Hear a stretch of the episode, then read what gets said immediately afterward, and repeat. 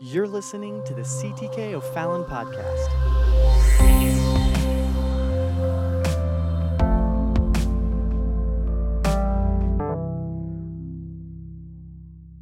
knows where you're at.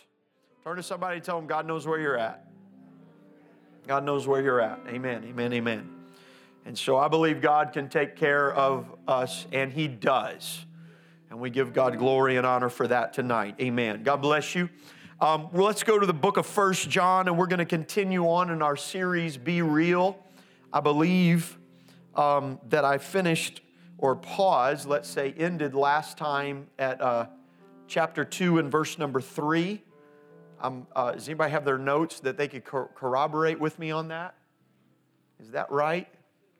Two and three is where I ended. Okay, I could not remember. I, I always keep excellent records, and, and I failed to do that last time. So we'll, we'll pick up back um, there then at uh, uh, chapter 2 and verse 3. We're in the book of First John, and uh, this is a great epistle, and I want God just to have his way tonight. So before we get into it, why don't we just take a moment?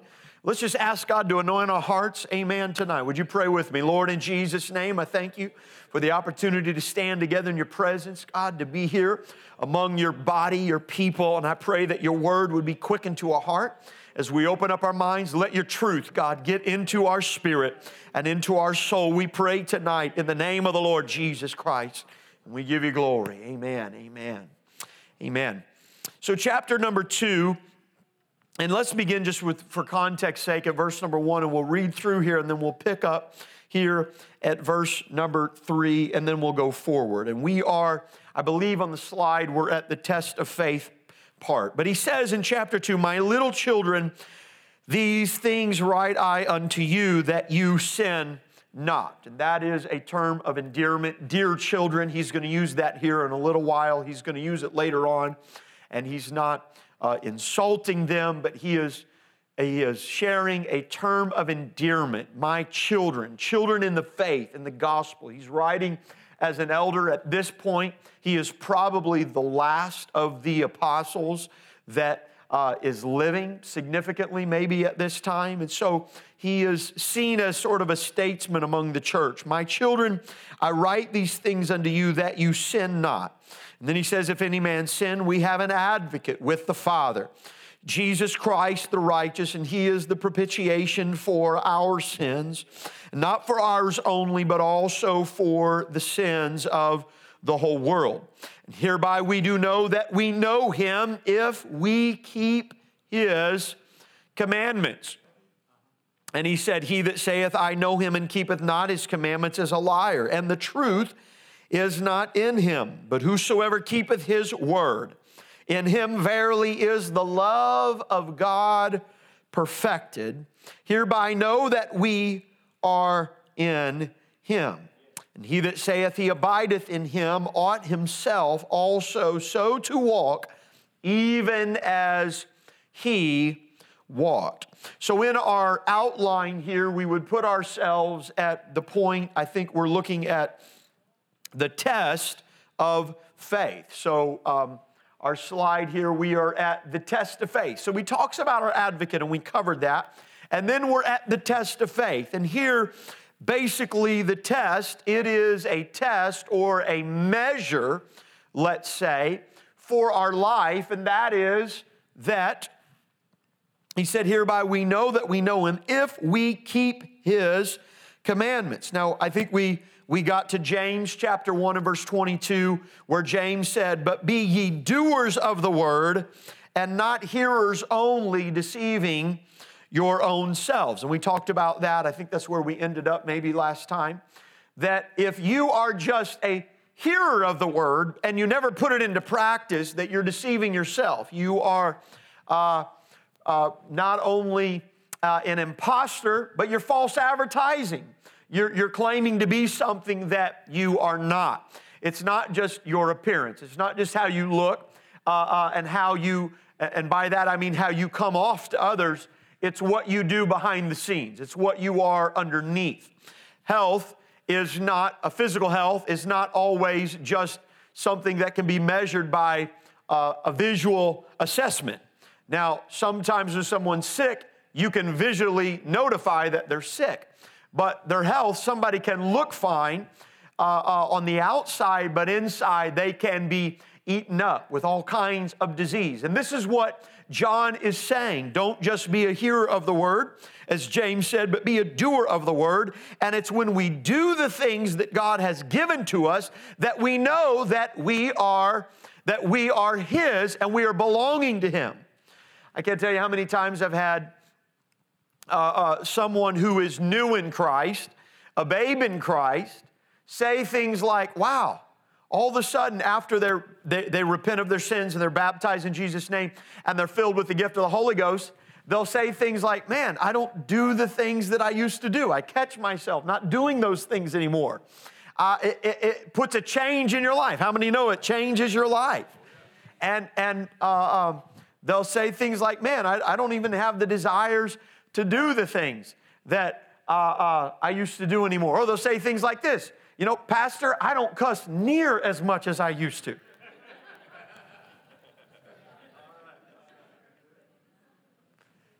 And, and, and, I don't get on to them. I just say, that's awesome. We celebrate that. Praise God.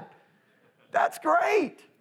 That's the Holy Ghost working inside of you. It changes. And so when you, you, you check yourself, you come home and realize, wow, I would have never acted that way before you know that wasn't me, but that was God working inside of me. And so this becomes the test or the measure kind of thing. Um, the, the GCFI outlets that you have by your bathroom or your, your kitchen or whatever, there's a way that you can test the outlet to see if it works. You can trip it and you can push that test button, it'll trip it and it'll cut it off. And uh, it's there so that you manually know how to test it to make sure that it's working right. This is sort of like a test button in your life, in your heart. It's sort of a test button and uh, sort of a measure of a reminder where you're at. If you're filled with the baptism of the Holy Ghost, amen, and, and things happen, it's sort of a test. Uh, uh, sometimes I think, I think God just lets uh, some, some demon possessed people cut us off in the road just to test our Holy Ghost. God bless them. Just let them go. You know, just let them go. Here it is. That's they want to they want to live like that, drive like that. That's okay. They probably don't have angels around their car. Thank God I've got angels around my car. And uh, so, so this is the measure. Do you keep the commandments? Uh, uh, in him, verily, is the love of God perfected. But whoso keepeth his word, in him is the love of God perfected. Hereby know we that we are in him. Ultimately, you don't need somebody lording over your life telling you whether or not you've been changed. Ultimately, you don't need me as pastor to come into your house and to feel things out and to assess things to know whether or not you've been changed. You're going to know on your own. This is what John's saying. He's enabling you. Look, this is how you know whether or not you are in him. So it is the test of the test of our faith in here. Amen. The test of our faith. Um, in Luke chapter 11 and verse 27, and I'll just reference this, you don't have to put it up there. I'm going to read in a couple different translations.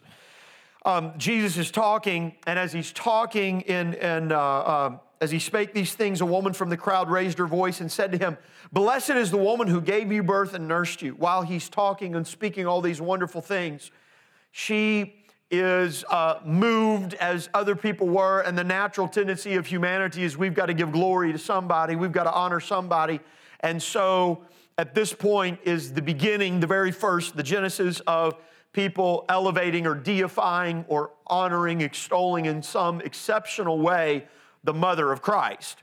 Blessed is the woman that raised you and nursed you, whoever this is. The literal translation said, um, Jesus follows after that and in the LITV, he said, No, rather blessed are those hearing the word of God and keeping it. Or he said, Yea, rather blessed are they that hear the word of God and keep it. He responds back to her and says, As, as wonderful as, as you, th- in this moment that you're seeing God eternal, manifest in the flesh, and as powerful of a thing that is. And you're looking and saying, wow, it must have been a very special person that was able to bring you into the world. Here you are speaking the things of God. It's like when you open your mouth, life just flows. Blessed, blessed is Mary. And he says, oh no. He said, but blessed are they that keep the word of God. Blessed are they that do the word of God. There is a blessing, there is an honor, there is something that comes upon every individual's life.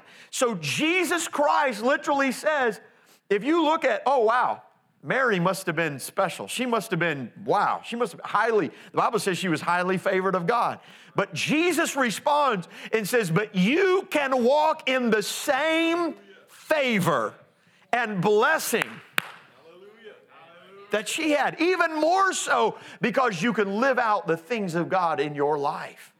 That's a powerful thing. He was looking at ordinary people and he was telling them, No, you, you who have sinned, you who came from from obscure backgrounds, you who came from unfortunate circumstances, you who have, have just entered the city, who hanging out on the sidelines, you who have no uh, uh, connections, who have no wealth, you can be just as favored and just as blessed by letting the Word of God work inside of your life and leverage your life. Can I tell you that that right there is the end all.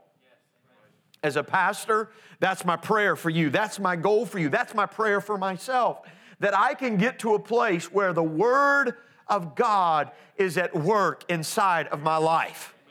That's why, that's why when you say, hey, when the pastor's away, we can still have good church, that doesn't hurt my feel. That makes me feel like maybe I'm doing a part of what God wants me to do. That's, that's why when you can say, you can say, hey, Pastor, I, I was in a situation I didn't know what to do, but I walked in there and man, I just started praying and it was like God just gave me things to say and all of that stuff. That's awesome. That doesn't mean that uh, uh, we, we throw away the pastor or the teacher. No, that means that you've come to a place where the Word of God is at work inside of your life. And when I get to that place, and when you get to that place, it gives you a confidence. Because he said, Don't worry about tomorrow. It's going to take care of itself. Don't even worry about what you're going to have to say then, because the Holy Ghost in that moment is going to speak to you. And so here's, here's where John is at. Whosoever keepeth his word, in him is the love of God perfected. And he, he abideth in him, ought himself also to walk, even as he walked. What would Jesus do? Was the cliche. It was, it was uh, over marketed a few years ago. 10 years ago, it was everything. It was every t shirt, it was every, every little wristband, it was every bumper sticker. What would Jesus do? But can I tell you, really in our heart, how, how would he act? How would he respond? That's where we need to be. That's where we need to go. That's where we're looking for. Turn to somebody say, Be real. This is what this is about. This is what this is about. This is not about dressing up like, a, like some religious, pious person and walking around and saying, oh, look at us, we're so holy and we're so great. No, it, it's being what Christ would have been to everyone else. Be real. Be real. Be real. Be real. Be true to what God has. It's okay to have uh, um, uh, compassion. It's okay to have uh, a heart that loves people. It's okay to serve people. It's okay to go out of your way to help people. It's okay to have righteous indignation over things that are taking place that ought not take place. It's okay to call sin sin. It's okay to love people. It's be real. Be real. That's, that's what we need liberating in this day and age is, is people to be real and not just to put up some kind of facade and, and, and, and just fake it and ignore the elephants in the room and all. No, let's be real. God is God, I am not. Here's sin, we got to deal with it, but we can be redeemed and we can be restored and we can be renewed. And amen. Praise God. Somebody put your hands together and thank the Lord for that. Hallelujah. So, so here we are. Now we're going to go to the next, uh, let's see, the next part is old commandments made, new. And so he's going to talk here a little bit. We'll read through these two verses, seven and eight. And he, he's establishing that these are old commandments, commandments that have been since the beginning, but he's also giving them in a, he's present, representing them, let's say, with a new authority, a fresh authority, if I could say it that way. Sometimes we say, oh, that's an old rule, it's an old thing, we're more focused on this. And he's saying, no, this is something that you cannot neglect. So, yes, it's old. Yes, it's been around forever. It's an old commandment, but it's also a new commandment. I'm giving it to you in new force, in a fresh way. So, let's look at what this is. He says, Brethren, I write no new commandment unto you, but an old commandment which ye have heard, which ye had, rather, from the beginning. The old commandment is the word which ye have heard from the beginning. Again, a new commandment. I write unto you which thing is true in him and in you, because the darkness is past and the true light now shineth. And so he's saying, when I come to you and say that you've got to be a doer of the word and not just a hearer only, this is not something that is new. This is something that God has been trying to get at for millennia, for generations. But now I'm bringing it back to you with new force. And he's saying, I'm, I'm giving you a measure. Your measure is not what tribe you were born in. Your measure is not who your dad was. Your measure is whether or not you are keeping the commandments of God. Your measure is not the proximity of, of, of, where your resident lies in relation to the tabernacle. Your residence is how much of the tabernacle is at work in your life behind closed doors. That's what he's saying. That's what he's putting in force. And so he says, now you've got to be a doer of the word, but then he's going to give us another thing now, and he's going to go on in verse 9 through 11. And I've called this the disfellowship of hatred versus the fellowship of love. Because he's making a contrast here. He's juxtaposing two different uh, uh, things. And he says in verse 9, He that saith he is in the light and hateth his brother is in darkness even until now. That's a strong statement. Whew, that's a pretty strong statement. He that saith he is in the light and hateth his brother is in darkness even until now. Now, this is not an isolated uh, context here. John is dealing with some, there were some harsh realities that are going on. The church has exploded, many different cultures, many different things. You had the, uh, the, the Judaizers, you had the Gentile Christians, you had all of these different things and all this stuff going on. Uh, uh, opportunity for conflict and misunderstanding abounded in the early church. And so John is addressing the issue right there. So, just uh, uh, as much or even more so, let's say, than today, opportunity abounded for them to have issues and conflict within the church, within the fellowship. And uh, contentions. Paul has dealt with this at length in his epistles and other things. And so John is just cutting down to it and saying, if you are saying you're in the light, but yet still in practice, in your heart, you are holding on to hatred, he said, you are in darkness even until now. Verse 10 He that loveth his brother abideth in the light, and there is none occasion of stumbling in him. Now, one thing in life, you don't get to choose who your siblings are. Praise God. For better for worse, there they are. That's it. That's your lot in life. The same is true in the church. And we cannot forget that. And that's one of the greatest blessings of the church. Because if we were picking, we'd pick people just like us. Or we'd pick people, right, after our own preferences, our own desires, our own things. But the blood of Jesus Christ reaches, amen, across the world. And God brings things. I, I, I can testify this that some of the greatest assets and blessings in my life in the body of Christ have come from the most unlikely of places. People that I thought when I first saw them or met them, wow, they are weird.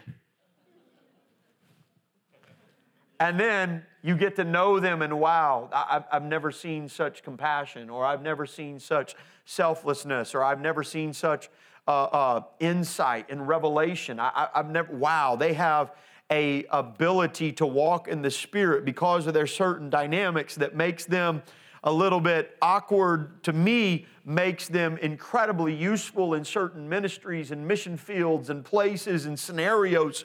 And, and the more you're in the body of Christ, the more I thank God every time I see somebody or meet somebody that's different than me that has strengths that I don't have because that's what helps. That's powerful. And so here, John is saying if you love your brother, that brother that you didn't get to choose, if you love your brother, you abide in light, and there is, look at what he says, none occasion of stumbling in him. Now I'll just pause here because this is in my notes, but but we could probably say that being a part of the body of Christ comes down to is reduced down to relationships. It's reduced down to relationships. It's number one, my relationship with God, and then everything else is my relationship with other people that you could bring it all down to relationship. My success or failure in the kingdom of God is going to be largely surrounding and involving my success in those relationships. And so Paul is not, or, or, John here is not saying that we excuse things or that what, but he's just saying that you love your brother. When you love your brother, this is how powerful it is, John said. When you love your brother, doesn't mean you have to agree with them, doesn't mean you have to like everything, doesn't mean that you have to always, you can be different, whatever, that, that's fine. But when you love your brother, it removes within you the opportunity of stumbling. When you get hung up, then on the flip side, when you get hung up on your brother or your sister, when you get hung up, that brings opportunity for stumbling and failure. This is a reality. We look at many people who are, uh, we use the term backslidden. The Bible talks about people who have fallen away, who have slidden away, who are backslidden. Many times when people backslide, the backsliding happens at the occasion of a, a, a failure in relationship, or not relationship, or a hurt. And sometimes it can be a justification for sin. They want to they want to live life in a certain way, and so they're looking for opportunity, and the opportunity becomes a, a failure in a relationship. But I, I, I cringe sometimes, and, or, or not cringe is not the right word, but I, I, I am heartbroken sometimes because the reality is, is that there are many backsliders in our world, in our communities, no doubt even here. Many backsliders who feel still the tug of the Lord drawing them back. But what lays as a barrier, as a wall for them to get back is those old wounds from relationships of times gone by. And that's why I've said this before we've got to be a place where healing can take place. We got to be a place because, because we've all been uh, hurt, we've all been afflicted, abused, you, whatever word you want to say. We've all had that. If you've lived in the church any time, we're not in the church because we've never had relationship trouble. We're in the church because Jesus Christ has been our healer and He's helped us through those things. That's the only reason why I'm still here. Doesn't mean I don't have any problems or haven't had any issues. Yes, that's okay. And it's okay for us to, uh, uh, to vocalize that, to acknowledge that. But there are so many people who would come back. But the devil's a liar. And that's why I say we have to be a place that is welcoming, a place that is healing, because I want people to know hey, look, let's let bygones be got bygones. It is what it is. Let's just get back to the cross and let's not worry about everything else. And let's let Jesus' blood cleanse and heal and strengthen and go forward. Amen, amen, amen, amen. And so, and I say that to the backslider don't let, no one else is worth you missing out on eternity.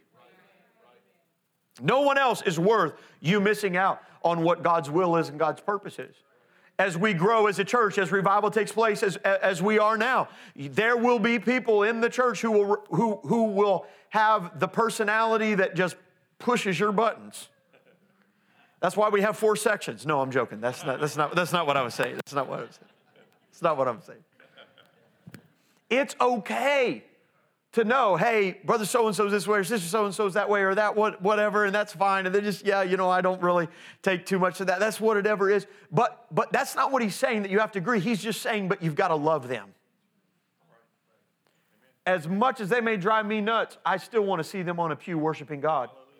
I still want to see them on an altar giving, giving God giving God their all, giving God, when, when they're down, I still want them to run to Christ. I still want them to know, hey, I, would rather, I don't want to see anybody out there in a prison. I don't want to see anybody pulling up to, to, to a bar to drown their sorrows apart from God. No. So, so let's let that lie. And when you can get there, John says you can re- remove an occasion for stumbling.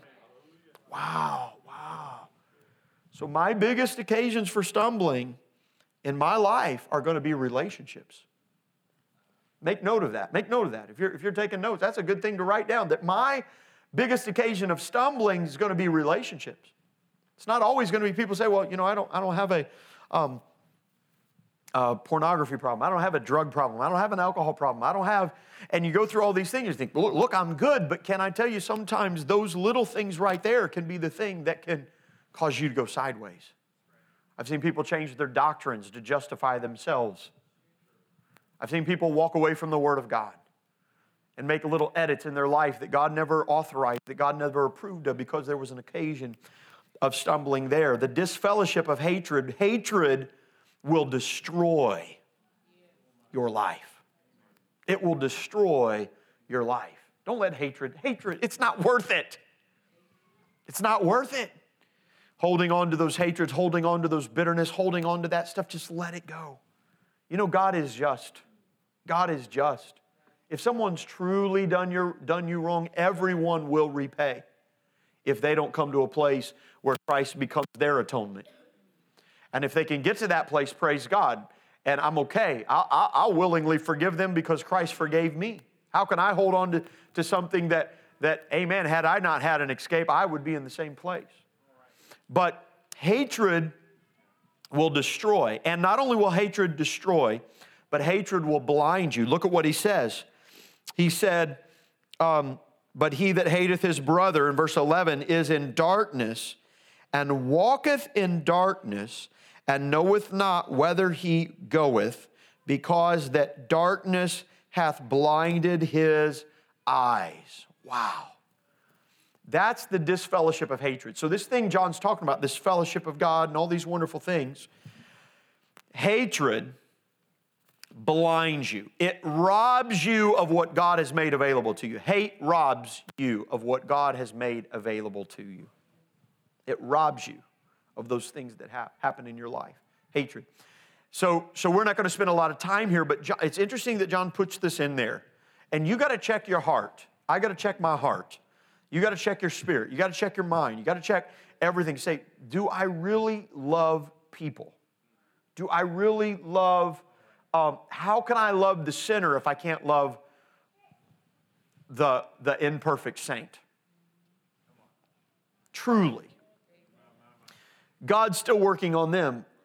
I, I get that. God's still working on you. I get that. God's still working on me. I hope you get that.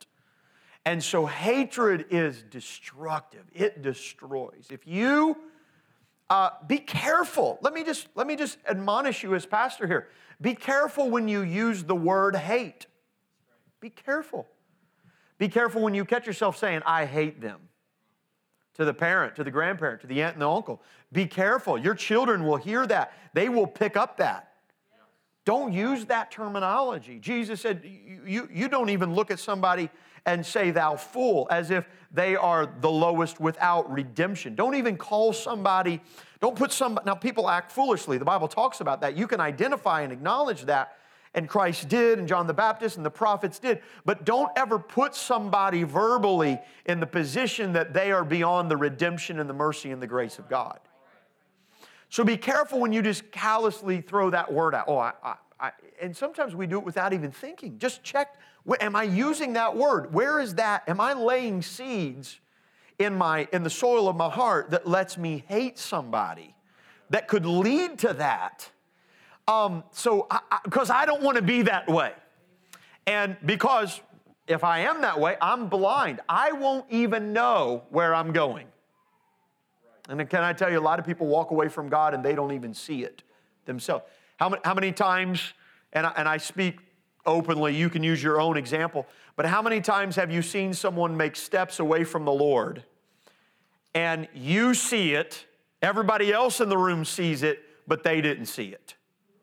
And they self justify because of whatever else occasion of stumbling, darkness, whatever that is that goes on, and you see that. God, don't let me be that person. Self awareness is, is the most powerful thing. The Bible talks about that constantly. And so these are practical things that John has given to us, and these are good things for us to look at, to write down, to uh, uh, address. So we'll go on. Amen. Uh, uh let's go to the next portion, and I'm, I'm aware of the time, chapter 2, 13 and 14. Now, this is this is uh, 12, 13, and 14. John makes some personal remarks right here, and he interjects some stuff. So this is interesting. We call it John's personal words to the readers. He interjects something here, and it's almost like he pauses, uh, uh, or because he doesn't want to be misunderstood. Now he has said some rather hard things, and he's come out. We haven't even, you know, gotten very far into the letter, and he's come out and he said things like, if you hate your brother, you're splitting hell wide open. That's basically what he's saying. You know, I mean, that's a, that's a hard thing. And so, but he's writing to people and he wants to be careful that they don't misunderstand. I was, I was doing some study today and I want to read you a paragraph from uh, Boice's commentary because I thought that he helped us uh, with this. He said, Most persons, well, well, first of all, let's go to chapter 2 so we know what we're talking about 12, 13, and 14. And we'll read chapter 2, verse 12. He said, I write unto you, little children. Here it is again. He's calling little children or dear children. Because your sins are forgiven you for his name's sake. I write unto you, fathers, because ye have known him that is from the beginning. I write unto you, young men, because you have overcome the wicked one. I write unto you, little children, because you have known the Father. Verse 14, I have written unto you, fathers, because you have known him that is from the beginning. And I have written unto you, young men, because ye are strong, and the word of God abideth in you, and ye have overcome the wicked one. He starts off with, I write unto you, little children. And when he uses that terminology, he is, he, he's going to highlight different levels of spiritual maturity here. And, and this gives us license, and we see this other places where Paul did it. He said, you know, uh, you're still drinking the milk, uh, uh, and then you go on to the meatier things of the kingdom of God. John does the same thing in making a, uh, uh, denoting a difference in spiritual maturity, and he does so by referring to them as either young men or as fathers at their level of spiritual maturity. When he uses the term little children, some people say, well, that's the entry level, and it could be, and others say, well, he was corporately, collectively calling them all his children as a term of endearment, and then from there he went on and separated. But he's making these distinction here as he's addressing things. But it seems like it's a little bit out of place, but he puts this right in the middle. Here's what Boice said. He said, Most persons have had the experience of making a remark that was intended for one individual and having an entirely different individual take it personally. It may even have been that the one who applied the remark to himself was the one who least needed it. Still, he applied it to himself because he was sensitive and because he really wanted to learn from what was going on around him. An experience like this is so common that we can easily imagine what was in John's mind as he begins to write the next section of this letter. He had just said something intended for certain individuals, and he was afraid that the Christians, for whom he had not intended it, might take it wrongly. And so John pauses and he's, he's addressing and he's acknowledging some things. He's writing to them and he's saying, if you don't love your brother, you're not in darkness or you're not in light you're in darkness if you don't love your brother you're not saved you're not walking if you're not listening to the word of god if you're not if you're not letting the word of god work in your life you're, you're gone. You're lost. You need saving and redemption. And to make sure that they were not taking it wrong, he pauses and he identifies some things. This is a good note uh, uh, of a good pastor. This is a good characteristic of a good pastor. And the Bible gives us this example that we can see as a good pastor. Um, as a pastor, you don't get up and uh, he makes a hard, direct truth that when it's applied right, it is life saving. But to be careful that people don't misunderstand it, he takes and he qualifies it. This is so essential, this is so critical. and he's giving a directive. Sometimes you need to be plain, you need to cut to the chase, you need to be right there. But he did not want them to hear that and to read that and to walk away with a misunderstanding. Now, John is writing a letter. This letter's written near the end of his life, somewhere in the 80s AD. At the end, a lot of martyrs have already taken place, persecution, Jerusalem has been destroyed, and he's writing here a letter. Now, we know better than anybody else that text can be misunderstood, right? You ever send a text and you meant one thing, but it comes across, especially if you try to put sarcastic? You know what I'm talking about? Or you put little things in there, people misunderstand kind of thing, and thought, oh, I thought you were mad. Because the receiver is reading it a certain way and they may be reading it what they think you or whatever. So there's a lot of times I will text, but often a lot of things, even within personal relationships and family, I'll pick up the phone and call to make sure because it's lost. You know, when you have body language, there's so many uh, uh, um, uh, intangibles of communication body language, voice, vocal influx, all of those kind of things. And so John is writing this, and he did not want them to read this and close it up and say, Oh my goodness, I'm lost. I might as well throw in the towel. The towel. I might as well quit. I might as well whatever. He says, "No." He said, "I write unto you and I'm telling you, look, you have a measure of faith. This is awesome. My little children. He's, he's, he's, he said, I'm not writing you telling you the worst people ever, you're lost. He said, No, the reason why I'm writing this truth is because God has done a work in your life. God has done a work in your life. Let's acknowledge that, my little children. He said, Your sins are forgiven for his namesake. You have been redeemed. You have been forgiven. You have been cleansed. I'm writing about that. And then he goes on and he says, I write unto you, fathers, because you have known him that is from the beginning. You have known the one. We're talking about the Almighty God, the God that predates time, the God that was before the beginning.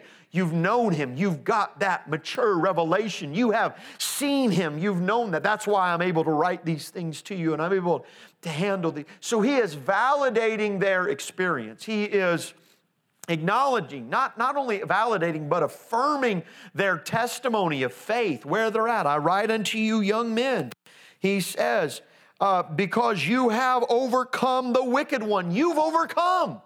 That's why I can speak so forceful and so strong, because you've overcome.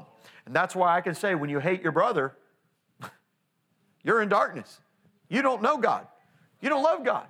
You, you know that. I'm not, I'm not condemning you, I'm not throwing you out. I am making sure that you understand this truth. He's making the contrast here.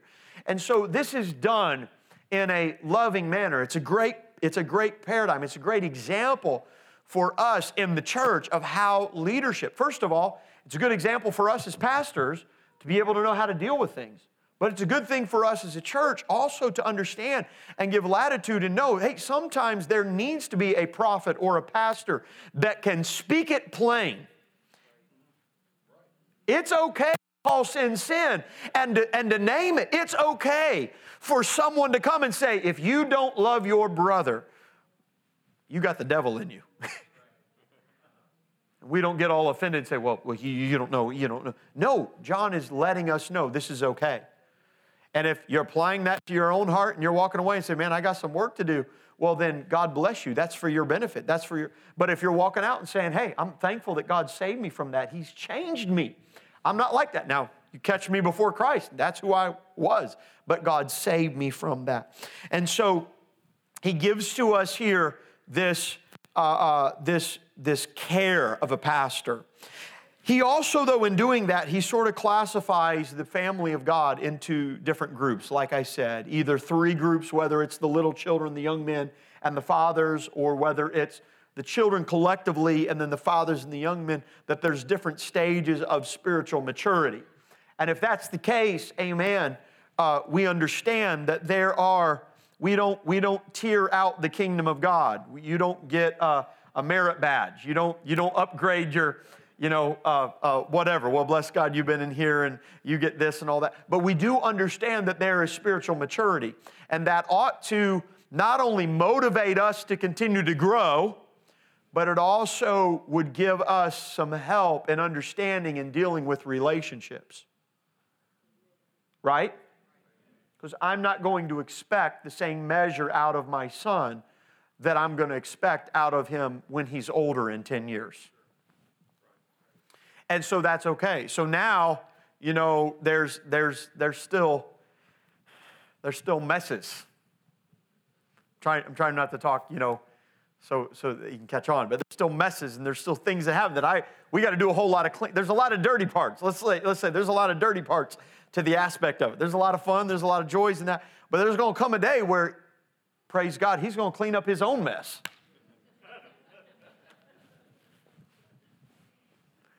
So we putting that in the church. When you get babies in the church, babies in the Lord, it might be messy for a season. Is that all right? But, but then there comes a place of spiritual maturity where they still mess, but they clean it up themselves. Praise God. Am I in the book? Uh, am I? I'm not. I'm not. But do you understand what I'm saying? And so it gives us a little bit of latitude, a little bit of latitude. And I'm in that process of maturity as well as you are. And praise God, thank God that He is letting us grow in faith and grace and knowledge of the Word of God. I'm so thankful for that. And so we see here the little children. Um, uh, uh, here the Greek word is paideia, paideia, and that's referring to babes in Christ. That Greek word there, babes in Christ, little children, my children. This is these are the converts, let's say, of John. These are the people that are under his ministry as an elder as he goes on. He's able to pass something on to the next generation. So in the church, there's elders. We, we would use the term elder, and sometimes that denotes spiritual uh, uh, authority, but it, it also is denoting spiritual maturity. But there are places, just like in life, um, a, a, a, two year old, a 12 year old, a 22 year old, uh, uh, even though they can be good and, and healthy and well and the best person ever, they still have not experienced and gone through what the 62, 72, 82, 92 have gone through because some things just have to be lived out. And there's different battles that I haven't fought yet until, and I won't fight for another 10, 20 years just because of life and wrestling with all those things and going through all that. And, and there is something that an elder can dispatch or encourage or transfer and share. And this is what John is saying little children. I'm going to tell you, in the church, in the world, the world dispenses with that which is old. In, in, in, in Western culture, it's interesting because in Western culture, uh, we, we are the worst in the world at taking care of the elderly in, in, in our families and in our homes, just in practice, statistically, we, we, we dispense with those. We dispense with that. That's, that's the nature of our society. If you just go to uh, pick up any magazine, when was the last time that you saw uh, um, elder people fashioning different things or, or being the model for how tools work? It's always youth, youth, youth, youth, youth and, and it dispenses with that. But in the church, in Christianity, in the Word of God, it was never something to be dispensed with or disposed of, but it was something to be honored and, and, and reverenced, even to the point that the Bible talks about honoring those with white hair that that is not a token to be ashamed of in the world that you, you got to die that you got to cover that up you got to get rid of that. And the bible says no you honor that because it's showing amen. You know how many testimonies you know how many battles you know how many valleys you know how many things they've come through. Your white hair is a testimony. Some, some of you no hair is a testimony and, and so we, we, we look at that differently. We ought to look at that differently in the church. We have respect and reverence. Wow, wow, wow. Because God is faithful. God never leaves you. And God, God promotes you and He moves you forward and He goes on. And so John gives that to us right here fathers, young men, little children. Stand together with me tonight. I'm thankful that God loves us. I'm thankful that God loves us. I'm thankful God loves you. And I'm thankful that God sends people in our life to admonish us, to encourage us along the way, and sometimes to correct us, or sometimes to draw, uh, uh, to bring to attention something in our own life. I need that. And you need that in your life. You need that in your life. And I thank God for His word. When He does it, He does it because He loves us. And I thank God for that. Don't you love the word of God tonight?